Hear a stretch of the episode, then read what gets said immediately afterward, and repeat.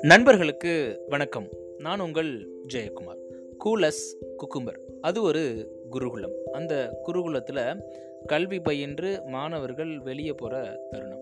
அப்போது அங்கே உள்ள குரு எல்லாத்தையும் அழைச்சி நீங்கள் இந்த ரெண்டு ஆண்டுகளில் நீங்கள் என்ன கற்றுக்கிட்டீங்க அப்படின்னு கேட்குறாரு ஒவ்வொரு மாணவரும் தான் கற்றுக்கிட்ட ஒவ்வொரு விஷயத்தையும் பகிர்றாங்க. சிலர் நிறைய லேர்னிங்கை சொல்லிகிட்டே இருக்காங்க. அப்போது ஒரே ஒரு மாணவன் மட்டும் சொல்கிறான் குருவே நான் இந்த ரெண்டு ஆண்டுகளில் இங்கே நான் கற்றுக்கிட்டது ஒரே ஒரு விஷயந்தான் அப்படின்னு சொல்லிட்டு. குருவுக்கு ஒன்றும் புரியல. எங்க? மறுபடியும் சொல்லு. குருவே இந்த ரெண்டு ஆண்டுகளில் நான் கற்றுக்கிட்டது ஒன்றே ஒன்று தான் ஒன்றே ஒன்று தானா நான் நிறைய உனக்கு கற்றுக் கொடுத்துருக்கேனே. உனக்கு மட்டும் இல்லை இங்கே சுற்றி இருக்க எல்லாத்துக்குமே நிறையா கற்றுக் கொடுத்துருக்கேன். நீ என்ன ஒன்னே ஒன்று தான் கற்றுக்கிட்டு இருக்க அப்படின்னு சொல்கிறியே அப்படின்னு கேட்குறாரு குரு.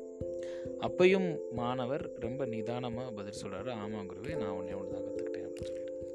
இதை கேட்டதும் குருவுக்கு கோபம் வருது. ஒரு கட்டத்தில் கோபம் எல்லை மீறின காரணத்தினால குரு சீடனை அடிச்சிடுறாரு சீடனுடைய கண்ணில் தண்ணீர். அப்போ கூட குரு கேட்குறப்போ மாணவன் சொன்ன ஒரே பதில் நான் ஒன்றே ஒன்று தான் குருவே கற்றுக்கிட்டேன் அப்படின்னு சொல்லிட்டேன். மறுபடியும் குரு ஆச்சரியத்தோடு கேட்குறாரு அப்படி என்ன தான் கற்றுக்கிட்ட அப்படின்னு. குரு தன்னுடைய கையில் இருந்த ஓலைச்சுவடி எடுத்து ஆசிரியர்கிட்ட கொடுக்குறாரு. அதை குரு படித்து பார்க்குறாரு அதில் எழுதியிருந்தது கடுமையான சூழல் கூட நான் எனது நிதானத்தையும் எனது பொறுமையையும் கடைபிடிப்பேன் மேலும் அந்த சூழலில் நான் அமைதியாக இருப்பேன் அப்படின்றது தான் அங்கே எழுதியிருந்த வாசகம்.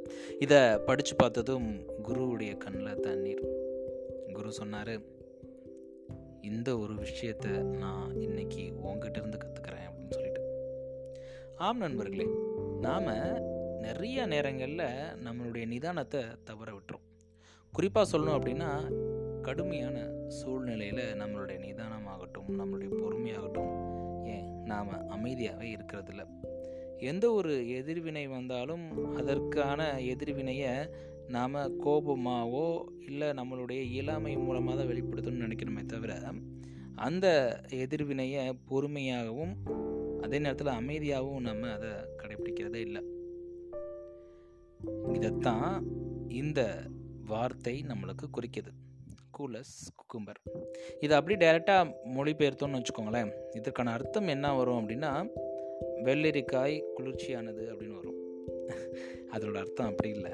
கடுமையான சூழ்நிலையில் கூட தன்னுடைய நிதானத்தையும் பொறுமையையும் அமைதியாக கடைபிடிக்கிறதுக்கு பேர் தான் கூலஸ் குக்கும்பர் இந்த நிகழ்வுக்கு இந்தியன் கிரிக்கெட் டீமோட ஃபார்மர் கேப்டன் திரு மகேந்திர சிங் தோனி அவர்களை எடுத்துக்கிட்டால் சொல்லலாம். அதனால தான் அவர் எல்லாருமே கூல் கேப்டன் அப்படின்னு சொல்கிறது உண்டு. அவருக்குமே கடுமையான சூழல் வரும். கடைசி நேரத்தில் வாழ்வா சாவா அப்படின்ற மாதிரியான போட்டிகள் நிறையா வந்திருக்கும். எப்படிப்பட்ட தோல்வி இருந்தாலும் சரி எப்படிப்பட்ட வெற்றி இருந்தாலும் சரி அதில் தன்னுடைய நிதானத்தையும் பொறுமையும் அமைதியும் ரொம்ப அழகாக அவர் வெளிப்படுத்துவார். அதனால தான் இன்றைக்கு வரைக்கும் அவரை நாம் கூல் கேப்டன் அப்படின்னு சொல்கிறோம் அவருடைய பேர் சரித்திரத்தில் நிலைச்சு நிற்கிறதுக்கு காரணமும் அதுதான்.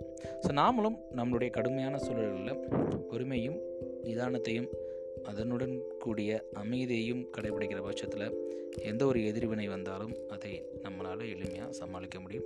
அதிலிருந்து நிறைய பாடங்கள் கற்றுக்க முடியும். நன்றி நண்பர்களே. மீண்டும் நாளை இன்னொரு பதிவில் உங்களை சந்திக்கிறேன். கூலஸ் குக்கும்பர்